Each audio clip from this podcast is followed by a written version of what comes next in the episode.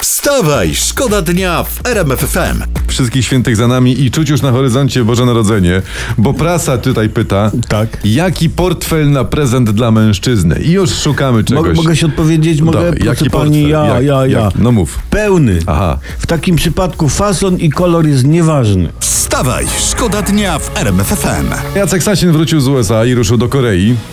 Taka jest, takie są no, nowinki ze świata polityki i takiej wielkiej min- międzynarodowej. Mhm. No i tutaj, ma być tej. ta druga elektrownia z Korei. No tak, właśnie, i prasa atomowa. pyta, czy pan Jasa- Jacek Sasin przywiezie drugą elektrownię atomową. No bo Amerykanie podobno budują pierwszą, ale Tak. też nie wiadomo, bo Unia się podobno burzy, tak twierdzi opozycja. Ta nie, tam Leszek Miller już wezwał tutaj Unię, żeby blokowała, bo to nie może tak być. Także najlepiej by było, tak mi się wydaje, chłops, na chłopski rozum, gdyby pan Sasin przywiózł sam prąd stamtąd.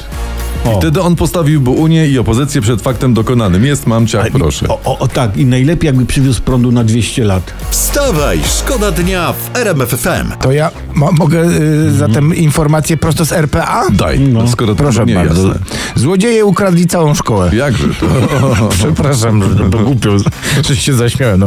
Zabrali każdy element. Rozebrali budynek e, liceum Uit- Uitzik w Kapsztadzie. Aha. E, Cegła po cegle. Przez sześć miesięcy po tym, jak placówkę zamknięto, pozostały po prostu tylko fundamenty. No, No. no.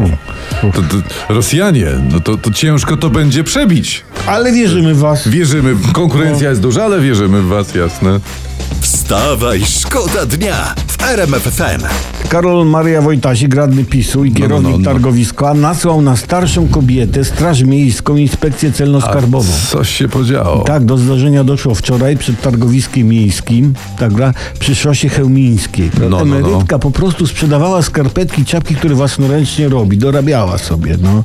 A, czyli pani sprzedawała skarpetki, czapki, przyszła inspekcja i straż miejska, tak? Tak, tak. I, ale to powiem ci, że może słusznie robił pan radny. Tak? Bo przecież wszystkie problemy partia rządząca rozwiązała, prawda? Węgiel nie. jest, jest. Inflacji nie ma, nie, Nie ma. ma.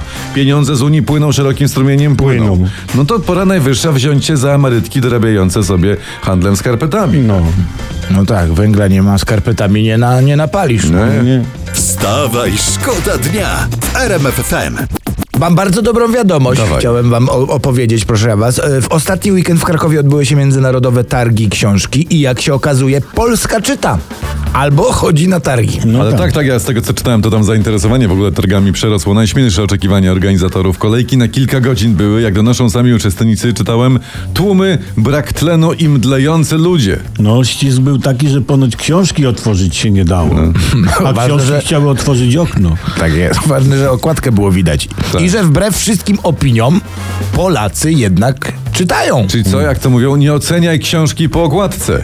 Polacy nie tacy. O. Wstawaj, szkoda dnia w RMF FM. Informacja ważna, inflacja w Polsce, jak wszyscy wiemy, nie daje odetchnąć. Prezes Jaszcząb Glapiński ogłosił ostatnio wynik 17,9%. Ojejku. A nie, można, a nie można na przykład tak jak na Białorusi, jak na Białorusi prezydent Łukaszenko. On zakazał, zakazał tam inflacji i tyle. I, i to jest dopiero sęp. Cię. No, no tak, ale wielu w- właścicieli małych sklepów na te decyzje zastrajkowało. Patrz, jacy niewdzięczni. Co za nie? ludzie. Ten zakazuje inflacji, a oni nie. To może najlepiej niech pan Łukaszenka zakaże wszystkiego. Ale tak dosłownie wszystkiego. Wtedy obywatelu cokolwiek robisz, to od razu na- jest, no, wiadomo, że jest nielegalne. No, wygodnie. Ale po co to wszystko? Niech Łukaszenka zakaże samego siebie.